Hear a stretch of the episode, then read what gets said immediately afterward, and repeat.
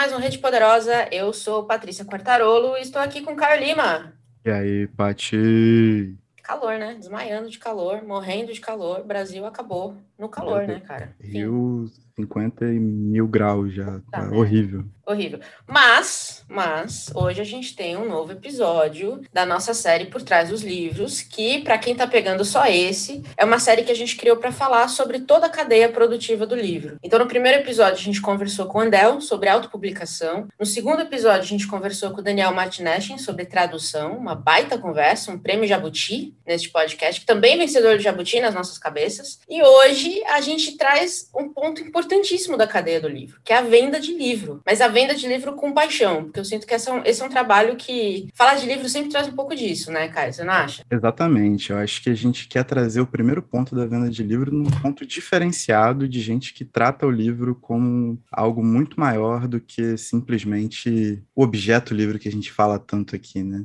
Que são nossos amigos do, do Cebular. Ainda mais um nome, né? Cebular, dá um, aquele negócio de, pô, casa, de carinho, sabe? Eu acho muito maneiro. Um isso. abraço, um aconchego de mamãe. Você chega, tem café, tem bolo. Então eu vou convidar, vou convidar o Renato, a Laís. O Dudu acho que não tá com a gente hoje, mas o Renato e a Laís, sejam muito bem-vindos ao Rede Poderosa. Olá, obrigado, pessoal. boa, boa noite. É um prazer Bom enorme. Bom dia, boa tarde, boa noite. É. é. é, um prazer estar aqui, falar sobre isso para a gente é sempre maravilhoso. É, ainda mais agora, né? Prestes a completar nove anos, agora dia 12 de março. Então é sempre muito legal dividir isso com as pessoas, falar um pouco sobre o cebolar. Bom, então já que está perto do aniversário, vamos voltar para o começo, né? Eu queria, eu queria conhecer a história de vocês, não só com. O sebo vocês abrem bastante como foi a história, né? No, no Instagram de uhum. vocês, que é incrível. Mas vocês, como leitores, vocês lembram dos primeiros livros que vocês leram? Como vocês se apaixonaram? Apaixonaram pela literatura?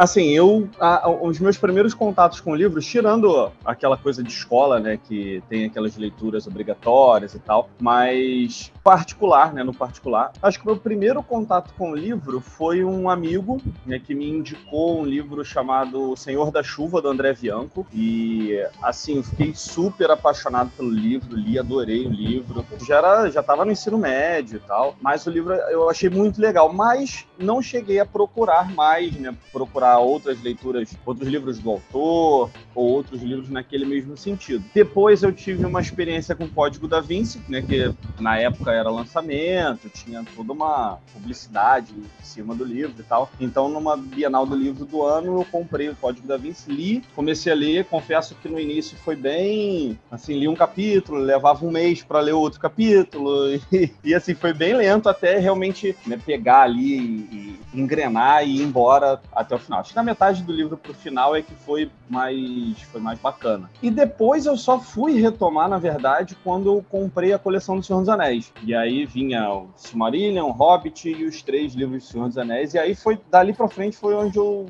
desandei.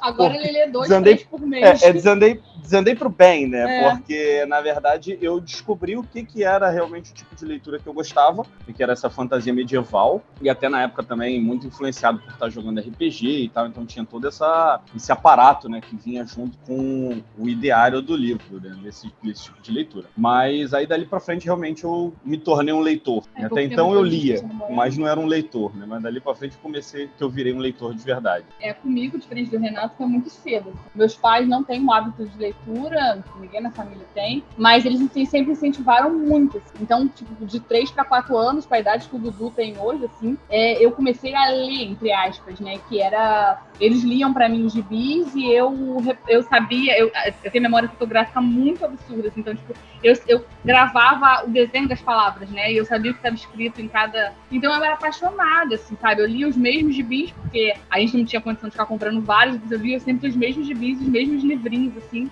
Então, foi desde essa idade, assim, desde três anos, assim. E, e aí eu lia os da escola também, eu pegava para ler. Aí eu, eu, li os da escola, os meus, da minha prima, que era uma série próxima. E aí tudo que eu podia pegar para ler, eu lia. E aí eu lia, li muito, assim, quando criança. Quando adolescente, fui pra escola técnica. E aí eu fiquei um tempo, assim, é, foi uma época meio mais complicada, porque era. Ah, era começa as paixonites, e aí eu ficava, ah, sofrendo. Então não lia, não li nessa época, eu não lia tanto. Mas aí eu tinha uma amiga que ela comprava bastante livro, então ela não emprestava. Foi nessa época que eu li A Menina que Roubava Livro pela primeira vez, li o é, de Pipas, esses livros assim, né? Eu, aí foi na época, eu saí do colégio, fui pro vestibular e comecei a trocar muito livro pela internet, né? Começou, é, tinha alguns sites que trocavam, eu entrei pro Scoob no primeiro ano do Scoob, tipo, em 2009, quando o Scoob lançou, na época que era tudo mato, eu tava lá no Scoob lá.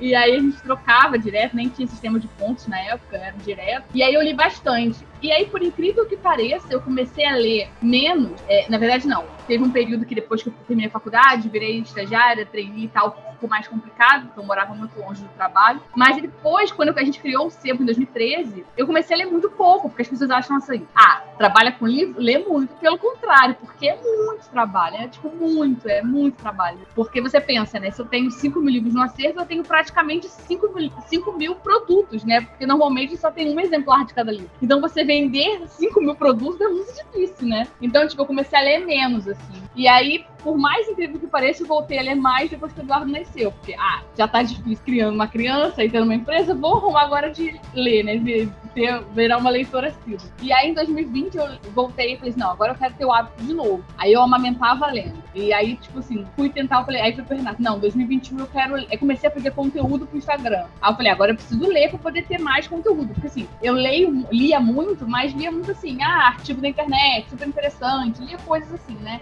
Mas não livro, assim, nessa época. E eu sentia muita falta, uma muita falta, assim, sabe? Aí ano passado eu falei, não, eu quero voltar a ler. Tipo assim, pegar um livro, ler, ter essa coisa. Aí ano passado eu falei, não, quero ter o hábito, até porque eu via que isso influenciava muito. Tipo, os clientes não querem só comprar o livro, eles querem comprar o livro e saber o que a gente está lendo, e saber que a gente lê, e saber o que a gente gosta. E assim, perceber essas coisas assim mudou muito, porque além de mudar nossa relação com o cliente, mudou muito as vendas, entendeu? Tipo assim, é, para quem acompanha o nosso Instagram, sabe que eu sou apaixonada por A Sombra do Vento, né? Eu sou, tipo, a doida do Zafon, né? Tipo, então, eu não sei, não tem assim certo, mas eu devo ter vendido desde que eu li A Sombra do Vento, uns 25 exemplares da Sombra do Vento. Porque tudo que aparece sai do Zafon porque eu falo tanto do Zafon que as pessoas querem saber, querem conhecer. Mas, assim, isso mudou muito. E aí, a partir de então, ano passado eu li mais, esse ano minha ideia é mais. E aí, assim. É muito, é, muito, é muito legal falar com leitores. Eu, uma das coisas que eu mais gosto de fazer nesse podcast, porque não é só a paixão que a gente consegue pegar na, na hora. Quando a gente tá falando de livro, na hora você sente a paixão, assim. O, o Renato falou de André Bianco, ele falou de Código da Vinci, aí ele falou de Senhor dos Anéis. Aí você percebe que a pessoa até muda, né? Quando chega nos Zafon, já é um sorrisão. É, é incrível ver o, o, efeito que, que esses, essas paixões têm na gente, né? E isso também, pelo jeito, então, virou a, a base do Cebolar, né? Porque, pelo que vocês estão falando, assim, tudo que vocês leem influencia o, a, influenciou a ideia de criar um sebo, a gente pode dizer isso? É, mais ou menos, assim, a gente, a gente, eu sempre, era, era algo assim, eu sempre gostei muito de, minha família, né, é uma família de empreendedores, assim, na verdade é aquela família que, que tem que ser, a gente não, meus pais não têm faculdade, né? Eu fui eu sou a primeira dos meus, meus avós, né? Tipo, a ter faculdade. Minha, minha avó, os avós não tiveram, meus avós e tal. Minha, meu pai, meu pai e minha mãe não são, não são graduados. Sou jornalista, né? Fui bolsista pelo ProUni na PUC aqui do Rio. E saí de lá com a ideia de trabalhar, de ser uma trabalhar numa empresa, né? Tipo, trabalhar numa empresa grande de comunicação e tal. Só que, cara, quando tá no sangue de você inventar de, de ser empreendedor, não tem jeito, assim, sabe? Eu percebo muito pelas pessoas. Tem as pessoas que falam assim, não, eu nasci pra ser é, CLT, mas tipo, eu nasci pra isso, assim, sabe? Tipo, eu me sinto realizada fazendo isso. Então, quando teve um momento na, na foi logo assim que eu me formei, eu fui estagiária por um ano, depois eu fui contratada por uma empresa é, de rádio, né? Grande. E aí eu, eu fui contratada no terceiro mês, eu falei, não dá, não dá para mim, eu vou surtar aqui dentro, eu vou ficar doente. E eu vi as pessoas ficando doentes lá dentro, sabe, com ritmo de trabalho, porque, cara, ser jornalista é uma maluquice, assim, sabe? E maluco, ser jornalista não sei se trabalhar numa, numa redação, né? E aí eu falei, cara, não dá. Aí a gente já namorava há quase dois anos. É. E aí eu, cheguei, aí eu cheguei na casa dos meus pais e falei pro Renato, eu falei, olha só, eu preciso fazer alguma coisa, eu vou surtar, eu não aguento mais, eu saio do trabalho todo dia chorando. E aí ele sempre falou comigo, ele falou, é, mesmo ele não tendo sido um leitor de muito cedo, né, ele sempre teve a vontade de, de, de trabalhar com isso. Ele falava, quando você namorar, ele falava, ah, meu sonho era ter um, uma cafeteria com livros e tal. E aí eu falei pra ele, cara, a gente precisa fazer alguma coisa. Esse dia eu tava muito, muito mal, né? É, na verdade, assim, eram dias que você chegava mal, cansada, triste em casa. E eu acho que esse dia, assim, foi o ápice. É. Foi onde, na verdade, a gente. A, a ideia dela nem era abandonar o jornalismo. Era, na verdade, tentar fazer Ter alguma coisa, uma válvula de escape, né? Pra tentar relaxar. E eu sempre gostei muito de artesanato. Eu cheguei e falei, não, sei lá, vou fazer uns bordados, vou fazer uns macramês, sei lá, vou fazer alguma coisa pra poder. Só que aí eu sempre, eu sempre, eu sempre tive vontade de ter uma livraria, né? Aquela coisa assim de você ter uma livraria não só pela venda de livros, mas principalmente para você ter um ambiente que as pessoas pudessem ir e senta e É. pega um livro qualquer na estante e às vezes ao invés de levar para casa ela na verdade senta e toma um café, enfim, Só sempre tive gente- é. vontade disso, mas só que pelo meu trabalho ter uma loja assim é muito complicada, né? Mas esse sempre foi uma ideia de uma maneira geral. E a gente acabou encontrando né, uma É. forma de, de meio que transformar isso em possível, né? É, porque aí nesse dia eu fiquei, tipo, muito mal. Eu falei, cara, vamos pensar em alguma coisa. E eu, aí o Renato falou, pô, eu sempre tive vontade de montar livraria. Eu falei, cara, livraria não dá, porque você precisa de dinheiro, você precisa ter um espaço físico, você precisa comprar livro com editora, a gente não tem dinheiro pra isso, pô.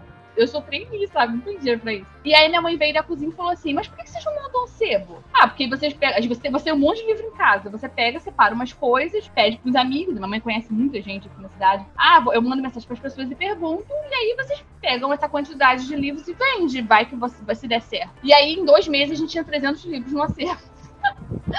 Foi, tipo, muito doido, assim, sabe? e, e o mais curioso é que, tipo assim, como a Laís falou, né? Os pais dela não são adeptos né, de leitura.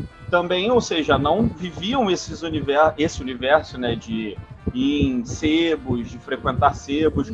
não trabalhavam em lugares como, por exemplo, a gente conhece, a gente tem muitos amigos que trabalham, por exemplo, no centro do Rio, que tem muitos sebos, então eles acabam que conhecem, às vezes entra, vê um E pouco e tal. cidade nunca teve. E, e, tipo assim, os pais dela não viviam isso, né? E do nada, É algo desse que- estalo né, na mãe dela de tipo assim, por que não monta um sebo? E de onde vem o sebo na, na- no ideário, na, na imaginação É. da mãe dela É, para aparecer, né? É aquilo, ela, ela sempre falou, tipo, eu quero, naquele momento era o mais próximo do que a gente queria, né? Que é pegar as coisas que a gente, que a gente tem e ver quantas pessoas tinham. E realmente foi, foi Sim, muito assim, sim. porque as pessoas ficavam muito felizes em ajudar, né? Em doar os livros, e pra elas, assim, ah, agora eu tenho algo pra fazer com esses livros que não servem mais pra mim. É, é, é, a gente salvou muitas mudanças, né? É. Muita gente fazendo mudança. Ah, não sei o que eu faço com esses livros, vocês aceitam doação? Ela, ah, não, claro, com certeza. E aí foi- doação, é. venda. E aí a gente foi, começou a buscar mais sobre isso. É, e foi. Começou assim, sabe? Foi mais dessa, desse desespero mesmo. Eu acho que. Eu sempre falo que a vida me levou para um caminho que eu sempre quis, mesmo, mas, mas sem querer. Porque, assim, eu sempre. Meu sonho sempre foi casar, ter filho, cuidar dos filhos, aquela coisa. E sendo jornalista, eu não ia conseguir isso, porque as pessoas até brincam que jornalista se reproduz em cativeiro. Porque você- as pessoas se casam entre si. Deus!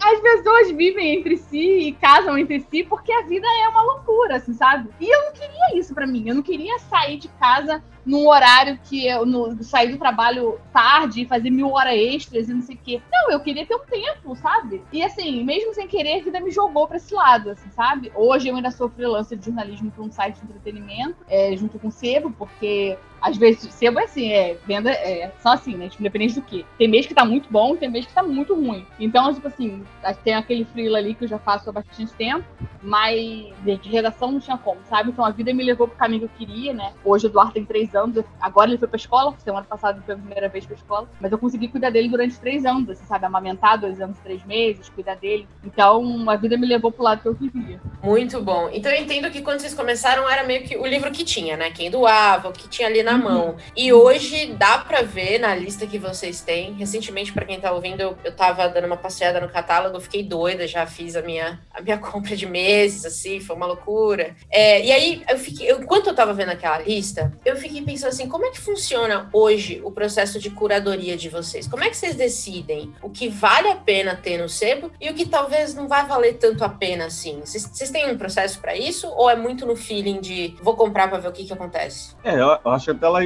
é melhor para poder falar isso, que ela está em contato mais direto com os clientes, é, né? É, Mas... embora a gente trabalhe junto, o Renato também trabalha fora, né? Então quem está sempre com os clientes sou eu. É, a gente sempre teve uma. Fico, fico mais na parte da logística, Renato, né? Dou uma xerifada. Renato embrulha, Renato sabe tem que comprar, Renato tá com uma distante. Mas eu tô sempre em contato com o cliente, assim. E isso é uma coisa que faz muita diferença pra gente, em vários sentidos. Para quem, pra quem tem costume de visitar sebos online, é, sebo, sebos físicos, né? As pessoas gostam de chegar, conversar com o livreiro, saber o livreiro conversar. E isso é uma coisa que a gente sempre quis passar para as pessoas, né? Estar nesse contato, mesmo que seja virtual eu gosto muito de falar e sempre gosto de conversar, conhecer as pessoas e tal. Então, assim, tem muitos clientes do Brasil todo que eu sou tipo amiga, assim, sabe? Tipo, que a gente conversa muito e tal. Então, com isso, eu vou catando o que as pessoas gostam, entendeu? Claro que isso mudou muito ao longo do tempo, né? É, eu, eu, percebo que o nosso, nosso público meio que cresceu também, assim, junto com a, junto com a gente, né?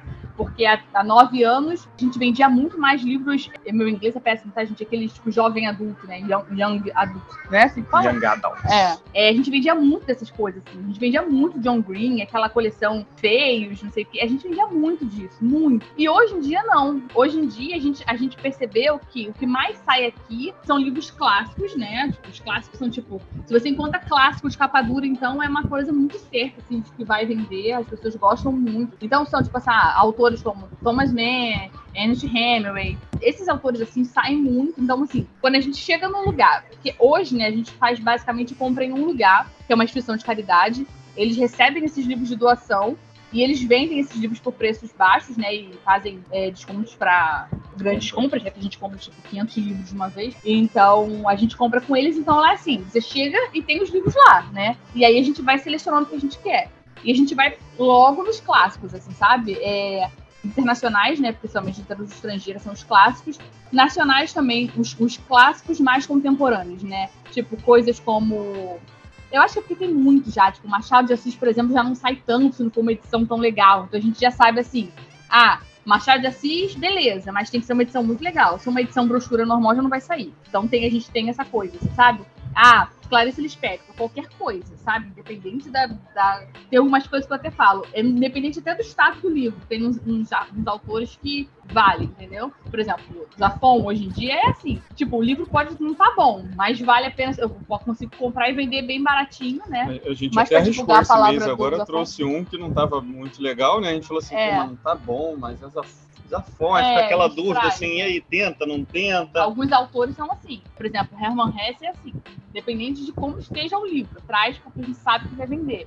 Então, acabou que foi muito do contato, né? E de, de, tipo, de ouvir o que o cliente quer, e de ouvir o que o cliente gosta, o que sai mais. Algumas coisas a gente acha até muito legal, mas a gente não compra. É. Eu ia até falar que tem também essa, essa questão, né? De além da gente saber que esses livros clássicos têm saída, são coisas que são procuradas pelos clientes e tal, mas tem também essa questão de a gente já ter antes o, contato com o cliente e saber o que, que ele está procurando. Então, às vezes, não é um livro clássico, mas a gente sabe que um cliente está procurando, por exemplo, aqui que eu já falei, né, do Código da Vinci. Ah, não, tem um cliente que quer ler Código da Vinci e ele ainda não comprou. Então, a gente sabe, aí a gente vai, pô, apesar de ser um livro que, em princípio, a gente não traria, né, porque é um tipo tipo de livro que vende muito e muito barato em grandes empresas, né? Vende novo, né? Muito barato em é. grandes empresas. Então, em princípio, a gente não traria. Mas se a gente sabe que um cliente está querendo, aí a gente traz e apresenta para esse cliente é. que a gente tem o livro e tal. Mas aí, por exemplo, assim, coisa que a gente acha muito legal, tipo William Shakespeare. A gente acha assim, ah, Shakespeare vai vender uma coleção. Assim, tem que ser uma edição muito assim, diferente, Chamativo. muito bonita, muito chamativa. Porque não, não sai, sabe? Então é assim, Claro que às vezes aparece alguém pedindo. Mas é que eu falo pro Renato, se for para arriscar, porque assim, a gente não tem uma, a gente não tem a nossa casa pequena, né? O sebo se é um, um cômodo onde ficam, onde fica o nosso estoque. E eu trabalho na sala, né? Que é onde eu tô que é a mesa de jantar virou nossa mesa, porque ainda não temos um escritório. É um projeto pro próximo ano, né? Aumentar a casa, dar mais espaço pro sebo e tal. Então a gente precisa saber o que a gente vai trazer, né? A gente, ah, então se chega, não adianta a gente levar um shake se a gente não vai, não vai sair. Então a gente vamos, vamos testar em outras coisas, coisas que a gente não conhece, porque por mais que a gente tenha, esteja nove anos nisso, tem muito livro, gente. É, existem muitos livros, muitos autores, muitas editoras, assim. Então a gente, ah, se for passar, não saber o que vai levar, arrisca no autor novo, arrisca numa editora nova, porque vai que sai, vai que a gente não conhece. Então hoje em dia é assim, é muito de ouvir o cliente mesmo e se adaptando no que nas coisas. Vira e mexe aparece um assim, ah, eu você tem crepúsculo? Eu falo, gente, ainda tem pessoas que compram Crepúsculo, tem pessoas que compram o Código da Vinci, né? Tem pessoas que compram a Cabana, porque são livros que venderam tanto que eu falei, cara, não vamos levar, sabe? Não vai sair. Mas vira e mexe alguém procura. Aí se não tem, eu peço pra esperar o próximo mês e tal. Mas é muito disso mesmo, do ouvido, né? De ouvir o que o cliente está procurando. Complementar fazendo uma pergunta bastante pessoal, que é a seguinte: vocês vão lá, caçam os livros de vocês, assim, no, na instituição, e tem essa questão de que alguns autores, mesmo clássicos, tipo Shakespeare, não vendem. Mas e aquela edição que aparece, hein? Como é que vocês lidam com isso? Tem livro que vocês não ficam com vontade de, de, de, pegar assim e guardar com vocês, com carinho. E não vender, você quer dizer? Do tipo, essa é ah, é minha? Ex exatamente. é, é, eu, eu acho que aqui em casa o maior problema sou eu eu acho que eu tenho muito disso, assim. Eu, eu olho o livro e falo assim, cara, essa edição do Mob Dick é linda, eu quero muito ficar com essa edição do Mob Dick, eu tenho vontade de ler, ainda não li. E realmente eu tenho vontade de ler Mob Dick, ainda não li. Mas eu acho que eu sou muito assim aqui em casa, de, de pegar e a gente tá garimpando, às vezes eu olho e falo assim, putz, há, há pouco tempo agora eu consegui uma edição do Don Quixote, né, da, da, da Abril Cultural, com uma capa linda, capa dura, é, com os detalhes em dourado e tal, eu sempre namorei essa edição. Só que é um tipo de livro que sempre que chega, vende.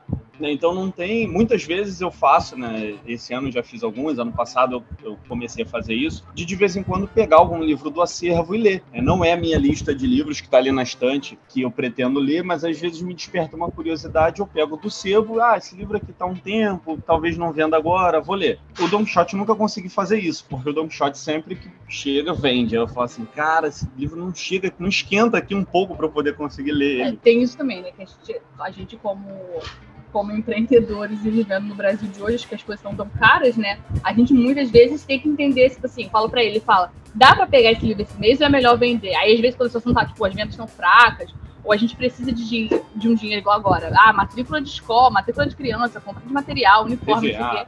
IPVA, IPTU. Aí eu falo, Renata, agora não dá. Aí, tipo assim, aí a gente pega o livro e, e e bota para frente, bota para vender e tal. Mas agora se é uma edição muito diferente, por exemplo, assim, ah, igual aconteceu já, tá até aqui e não vai sair daqui nunca. e foi a gente foi fazer um garimpo e às vezes a gente, a gente raramente compra, raramente não, hoje em dia a gente compra até mais, mas não costumávamos comprar livros em outros idiomas, porque não saía muito, né?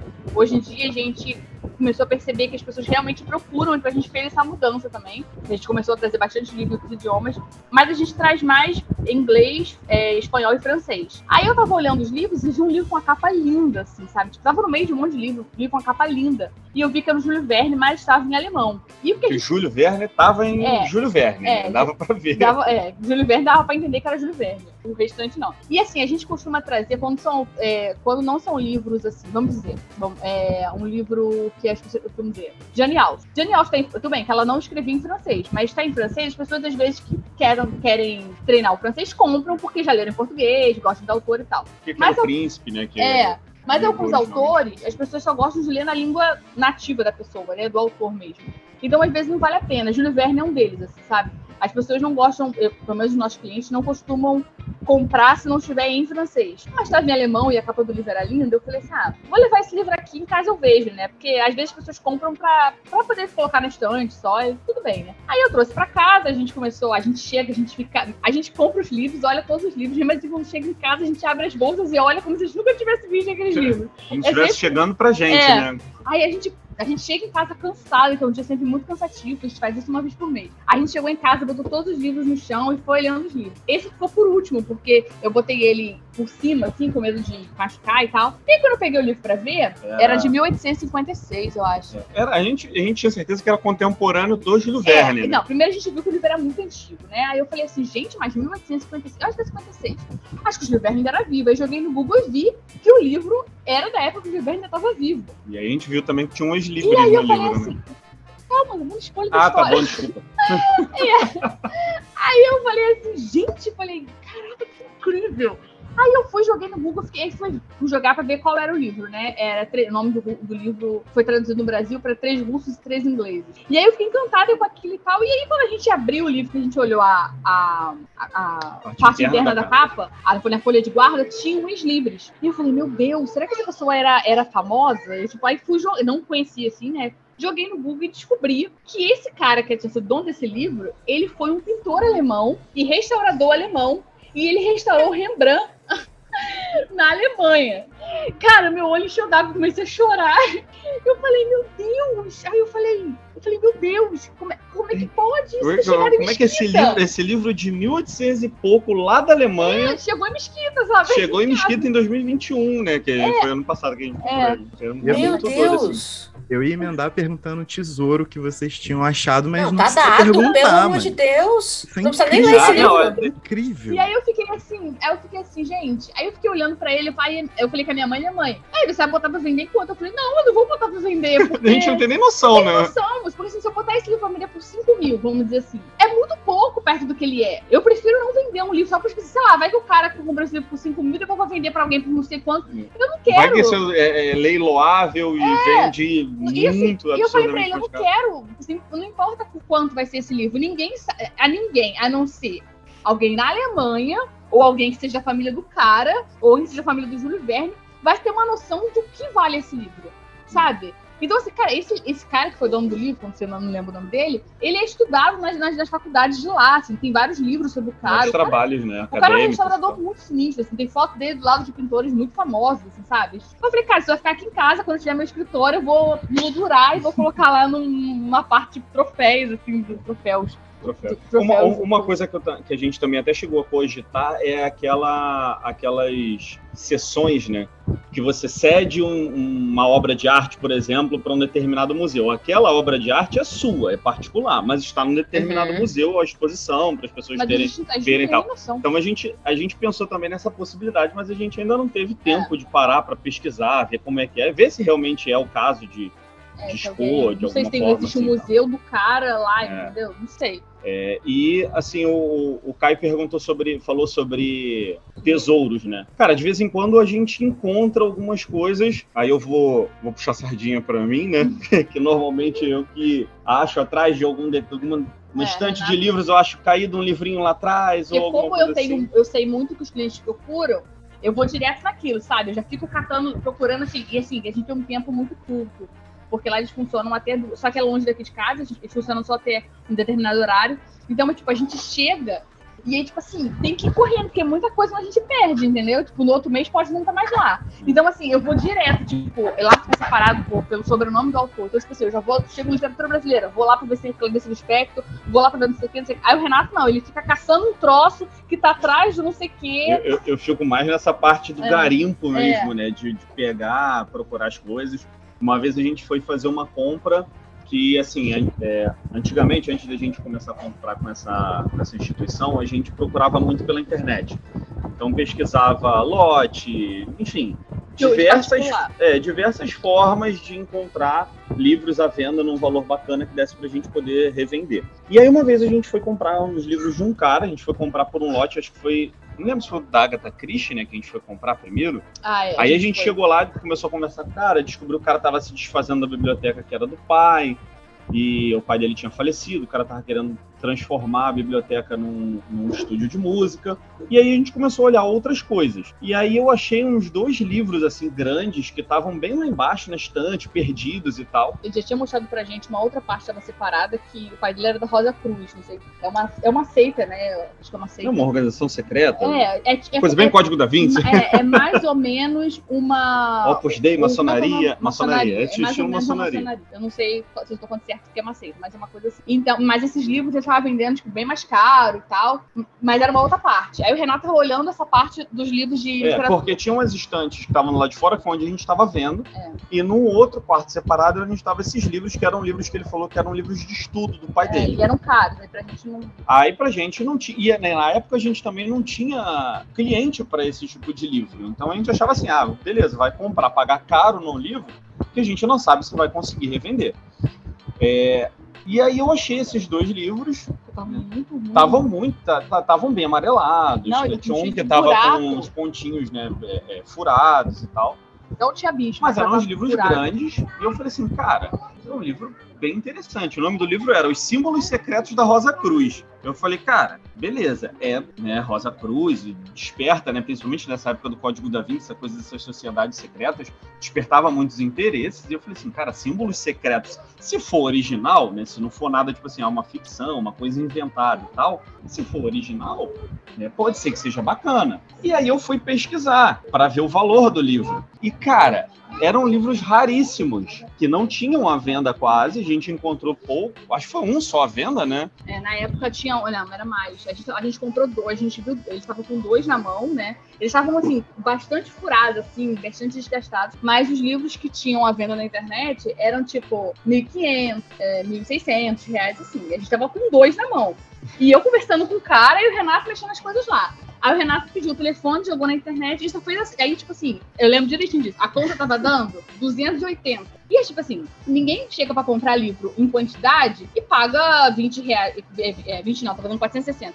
Dando 20, eu é, lembro que deu é, 20 reais num livro. Assim, é muito raro você. Ó, você pagar 20 reais num livro é porque você vai conseguir que ele fique muito tempo na. Tudo isso influencia no valor, né? Muito tempo na prateleira, ele é caro, tudo isso, né? E aí, quando. Só que, tipo assim, na hora eu fiquei tão. Eu tava. Fiquei tão agitada na hora que ele me mostrou o telefone assim. E nessa época, as nossas- hoje, graças a Deus, essas vendas são muito boas, assim, a gente vende bem, a gente manda muitos livros. Só que naquela época, não. Naquela época a situação tava muito difícil, tava muito brava, assim, de vendas e tal. Quando ele me mostrou, só, só botou o telefone na minha cara assim. Não, primeiro eu mostrei o livro, né? Você É. ficou assim, tipo, a gente vai levar isso o e tá ruim. Aí ele, quando ele me deu o telefone, aí o cara virou pra não sei o quê, pedir água, sei lá. Quando ele mostrou o telefone, aí eu, aí eu fiquei assim, nervosa, meu coração disparou. Aí eu, aí ele, ah, então, a gente aí Eu, eu falei, ah, vou levar esses dois aqui. Aí, tipo, bem sério, vou levar esses dois. Aí ele, então a gente fecha em quanto? Aí eu, na hora 460, aí eu, 500. Aí ele, tá bom. Gente- o livro tá todo ferrado. E a gente pagou 20 reais em cada um, deve ter falado, tá ótimo, né? Aí eu falei, quando a gente saiu do carro, no carro, eu falei, Renato, meu Deus, será que a gente vai conseguir vender? Aí ele falou, ah, não sei, mas quando vender, vendeu, né? Aí, só que, tipo assim, o nosso tava muito ruim. Então a gente botou assim, sei lá, um a. Acho que na época foi um a 800, e o outro a mil, uma coisa assim. E a gente foi reparando que, tipo assim, não tinha muitos livros sobre esses temas, sabe, no estante virtual. E a gente botou pra vender lá. Aí a gente falou assim, cara, vamos ver como é que vai ser.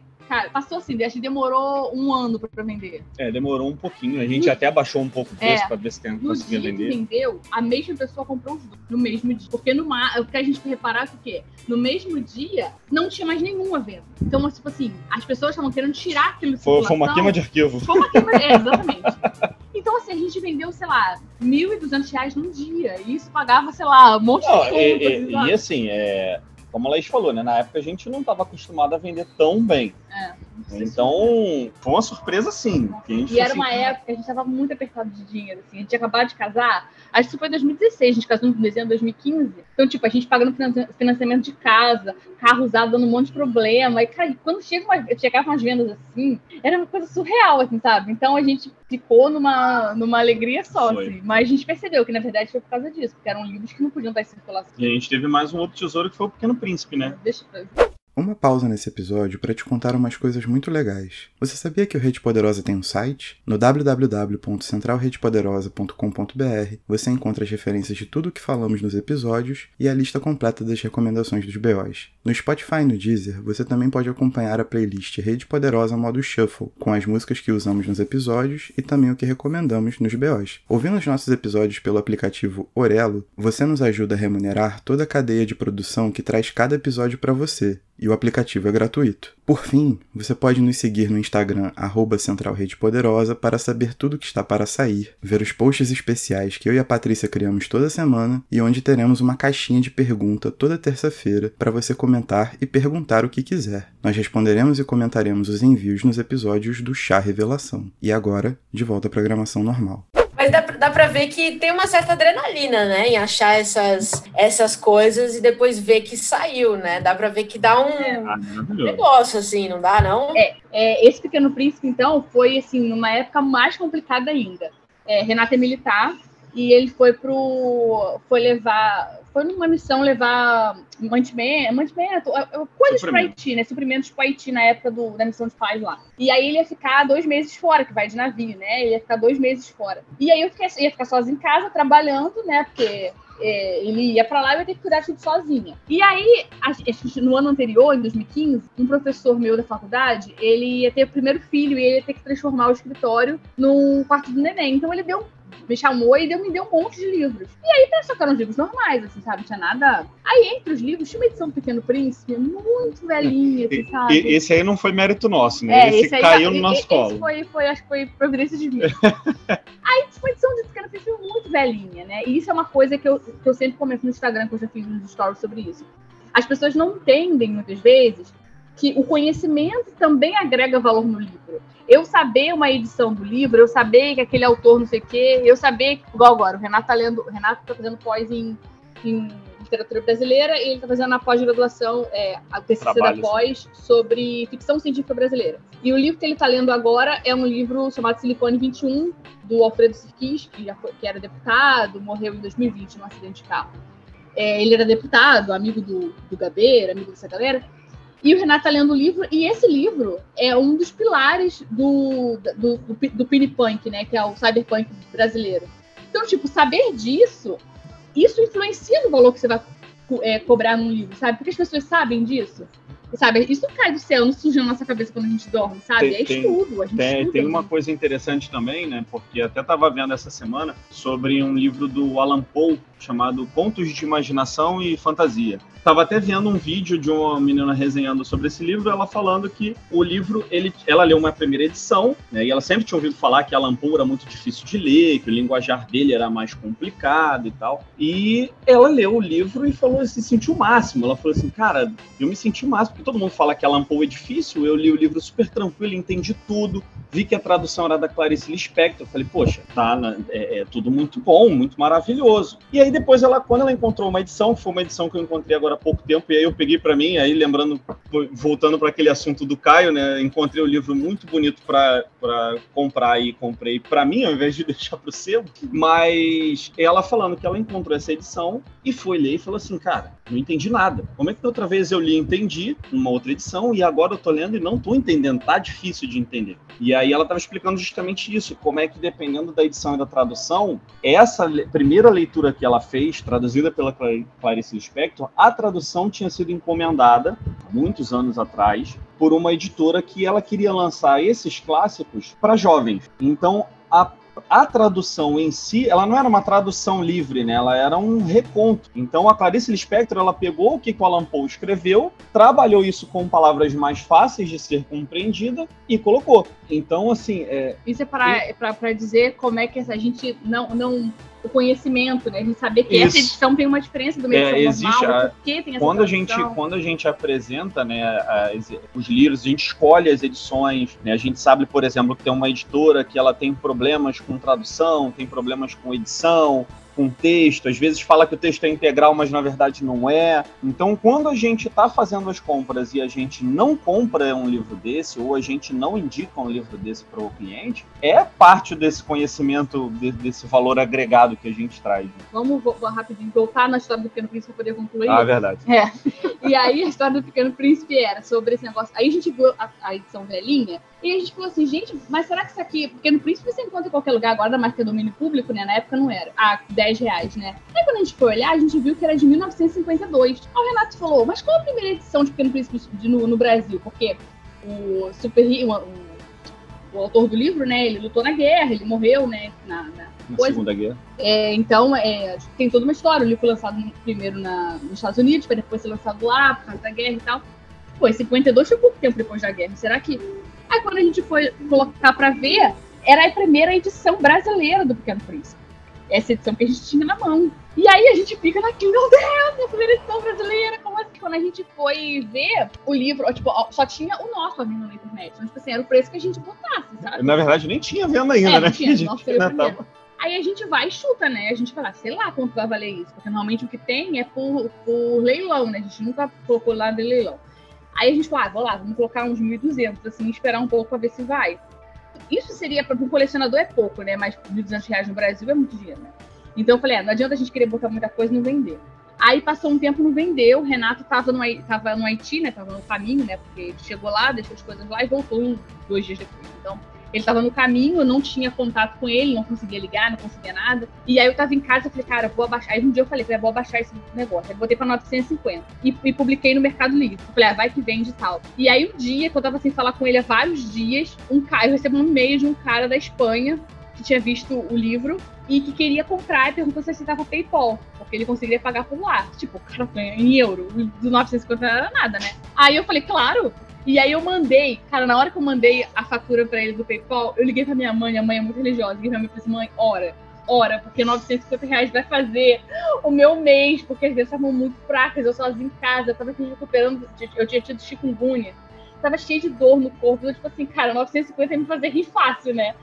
Aí eu fui, ela ficou, aí ela orou, não, vai dar certo isso aqui, cara. Quando caiu o pagamento, eu ria tanto sozinha em casa, eu chorava, eu ria, eu falei, meu Deus, obrigado.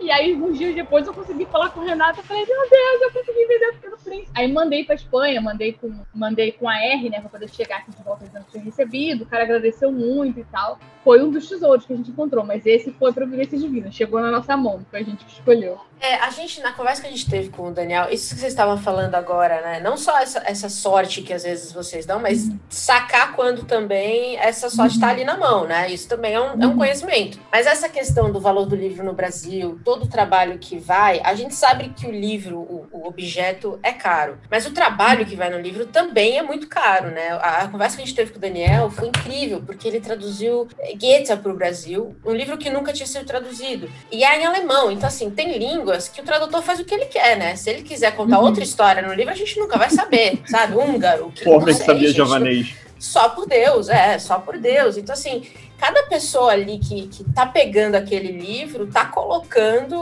um conhecimento que vai ser crucial pra gente no final, na, na reta final. E eu acho que é esse o valor do livro. Muito mais do que o preço que você paga, né? O preço versus valor, né? Eu acho que tem muito isso. Eu lembro que essa conversa com o Daniel me veio esse estalo. Eu falei, gente, se o cara traduzir do russo, Dostoiévski não falou nada daquilo. A gente tá aqui cotando cara, a Clarice Lispector do Brasil, sabe?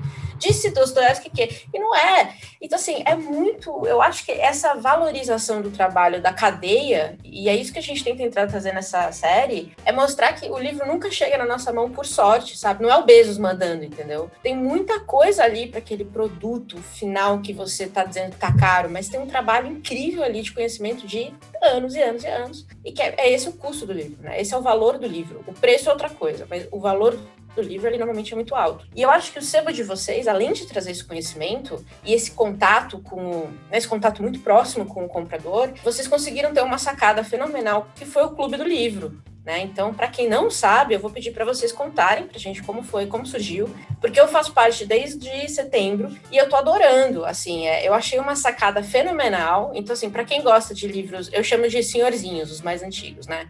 Os Steinbeck ninguém quer liberar no Brasil, ninguém quer republicar. Todo episódio agora eu decidi que eu vou meter o pau e falar todo mundo que ninguém publica Steinbeck. Mas, assim, é, é, maravilhoso quando você recebe um livro que você tá procurando há um tempão. E, assim, conta pra gente como é que começou esse clube, como é que veio essa ideia e como é que tá indo agora. Então, é, a gente, há muito tempo, a gente tinha essa... Porque, como eu falei, a gente compra, sei lá, 500 livros por mês, né? Fora as vezes que a gente recebe doação, é, no começo era bastante, hoje em dia é raro, mas às vezes quando aparece alguma coisa. Então, assim, e a gente, nossa casa é pequena, então a gente precisava fazer isso girar, né? Mais, porque estava muito parado. E a gente não sabia o que fazer, a gente, como eu falei para você, né? A, a, nem sempre as pessoas querem ter o trabalho de lá, olhar a planilha, elas querem mais as novidades, o que eu tô mostrando ali. E um dia uma cliente minha, que ela mora numa cidadezinha no Rio Grande do Sul, assim, uma cidade bem bem pouco urbana, assim, sabe? É, não é muito rural, mas também é pouco urbano. E bem pequena. Aí ela comentou comigo, ela falou assim, Laís, por que vocês não fazem um clube, uma,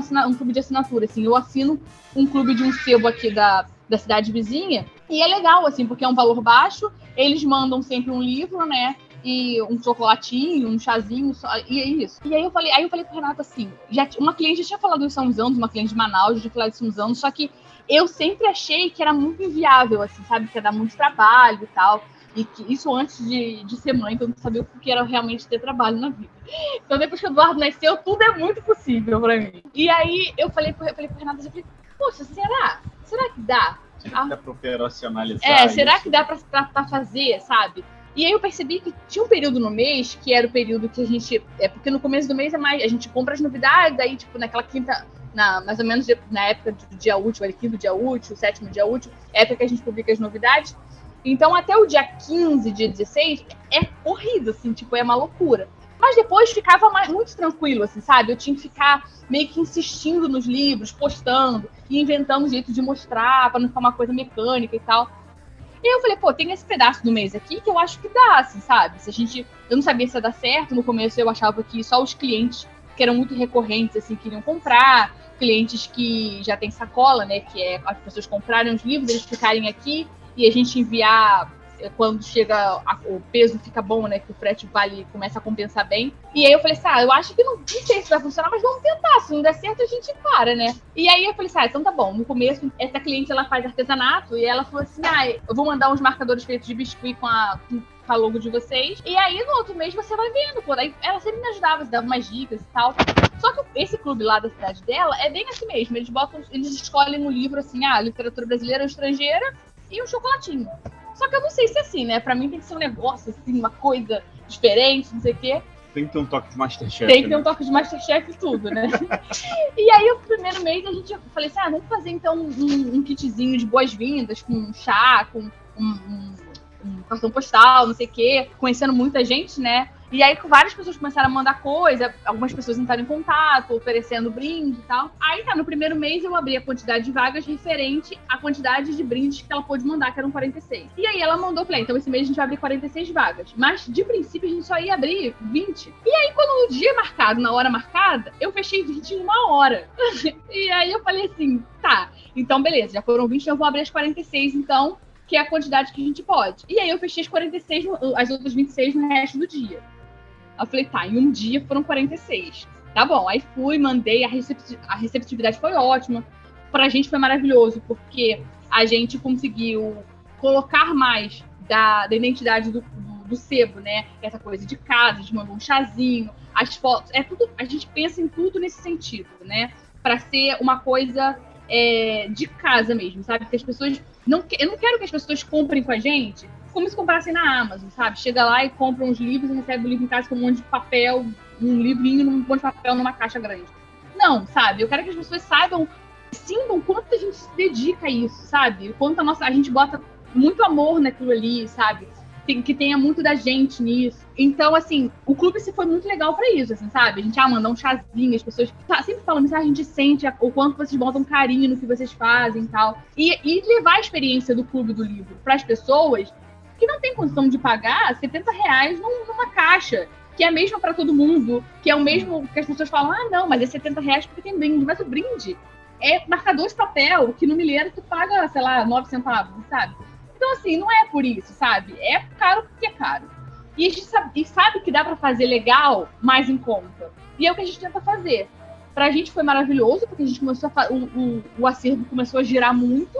A gente mandou pra você no, em janeiro, né, o fa- A gente sempre evita mandar livros que estejam muito, muito é, cansadinhos, né, como a gente fala. Muito surrados, Muito assim, desgaste. tal, muito desgaste.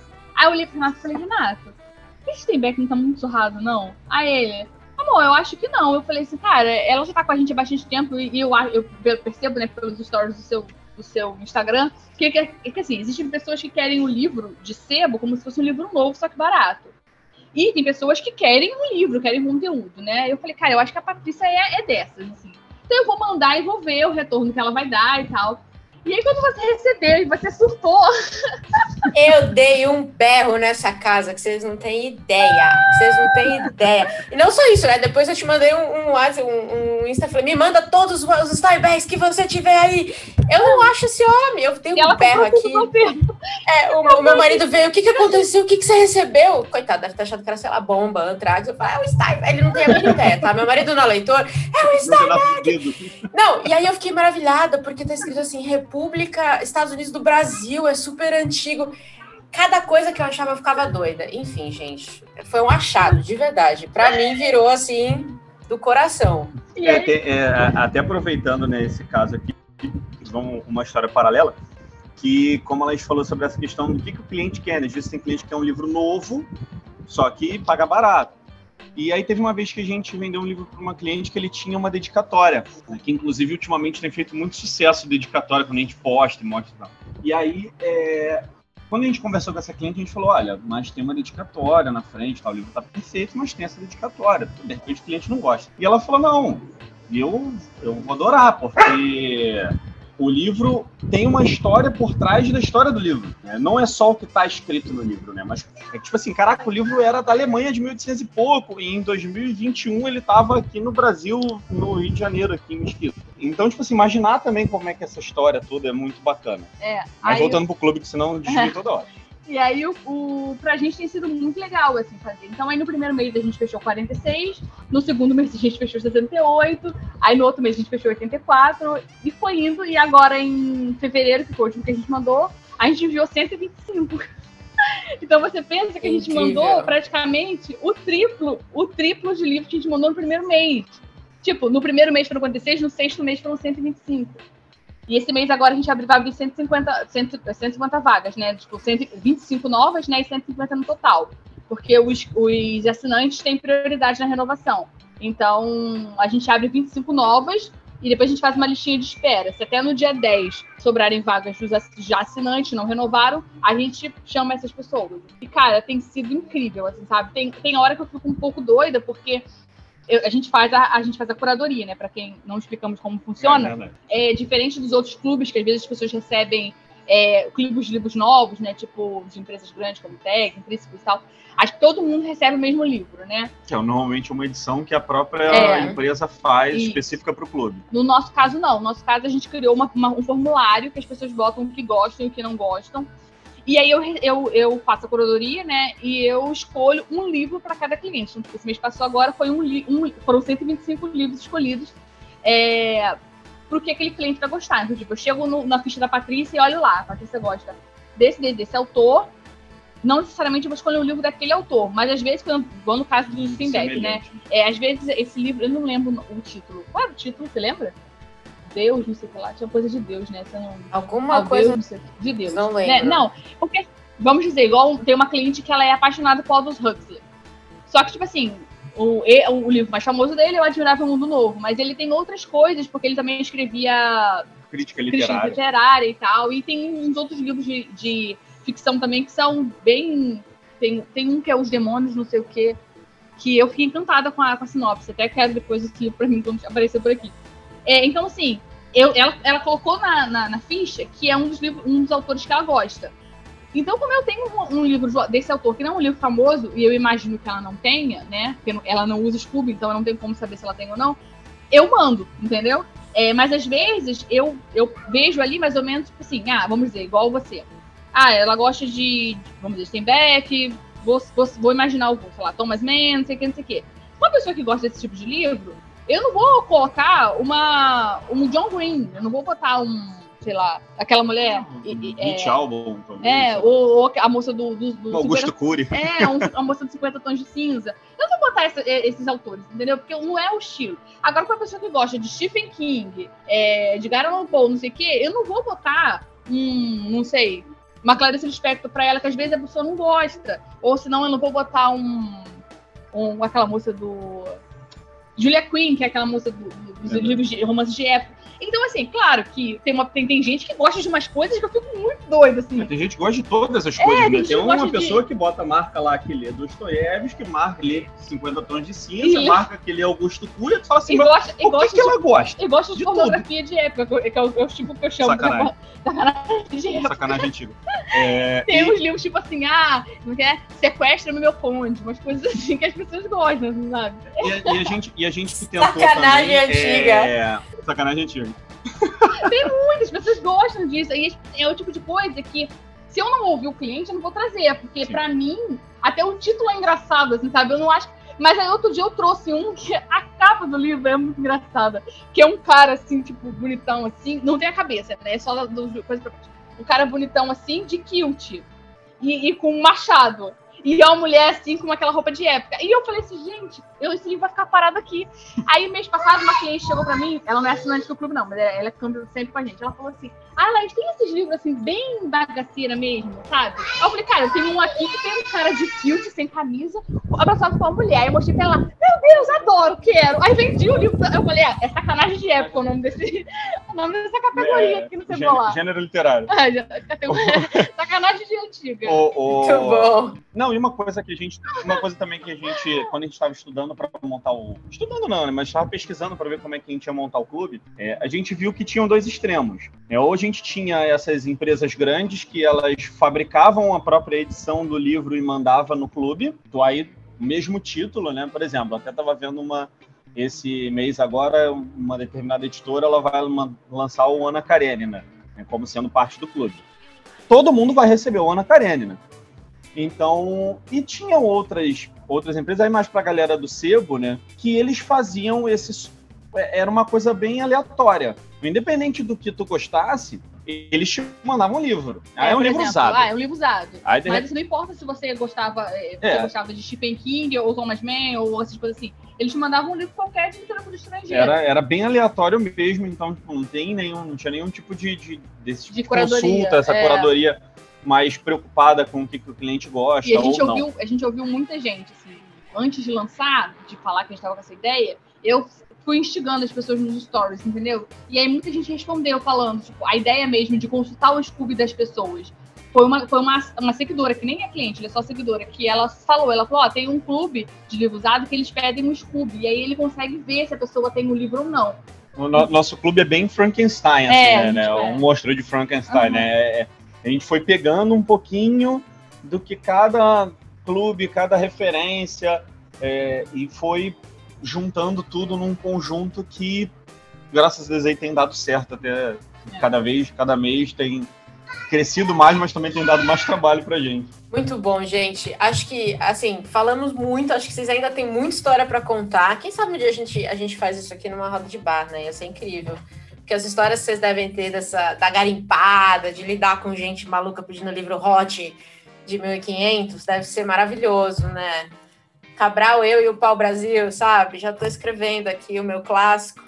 Mas eu queria, antes da gente terminar, Renato falou sacanagem na nau, na... na... Sacanagem nas caravelas. Sacanagem histórica. Eu vou terminar indicando, recomendando muito. Fala, pode Pegar uma ideia que você estava falando aí, podia ter uma história que fosse assim, as Três Marias e o Pau Brasil. Ai, gente, eu vou terminar recomendando muito o Instagram virar. de vocês. E vai virar episódio do Rede Poderosa aí, novos autores que se Novos autores, novas séries. Fazer uma antologia de contos, Em a gente breve pode na lançar uma Netflix. antologia de contos, pedir pro pessoal. Maravilhoso. Maravilhoso. Sigam o Cebular Livros e Revistas no Instagram. Acompanhe os. Assim, acho que é um dos sebos mais diferenciados no conteúdo que eles postam no Instagram. É incrível. Então, se você ainda que está ouvindo a gente não conhece, vai lá conhecer. É, essas histórias aqui, como eu falei, são só um gostinho. Ah, vocês costumam compartilhar algumas também lá no Instagram, que são super legais de acompanhar.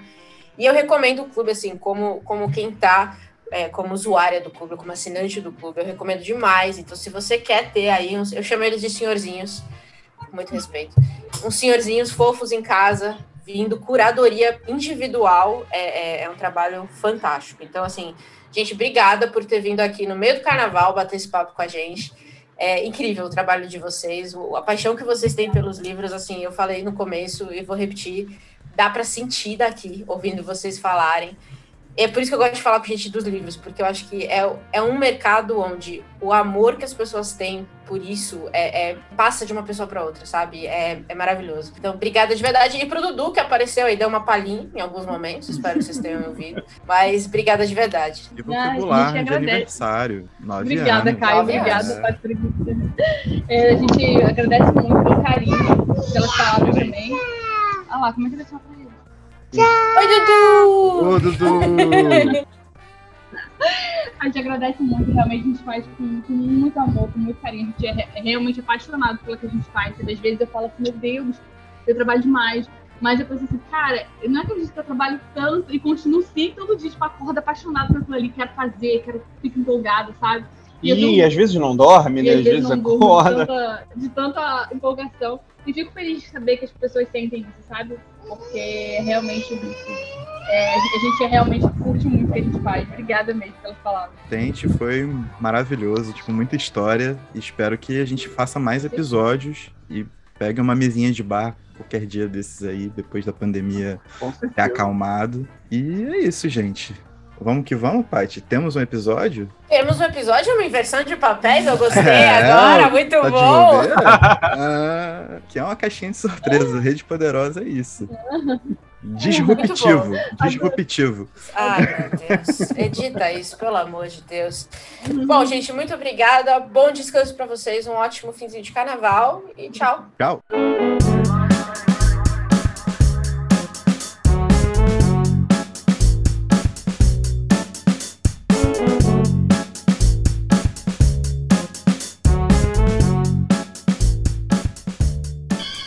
Want you to know the power of the underground. We'll fight alone, just as we used to do in those days. All right.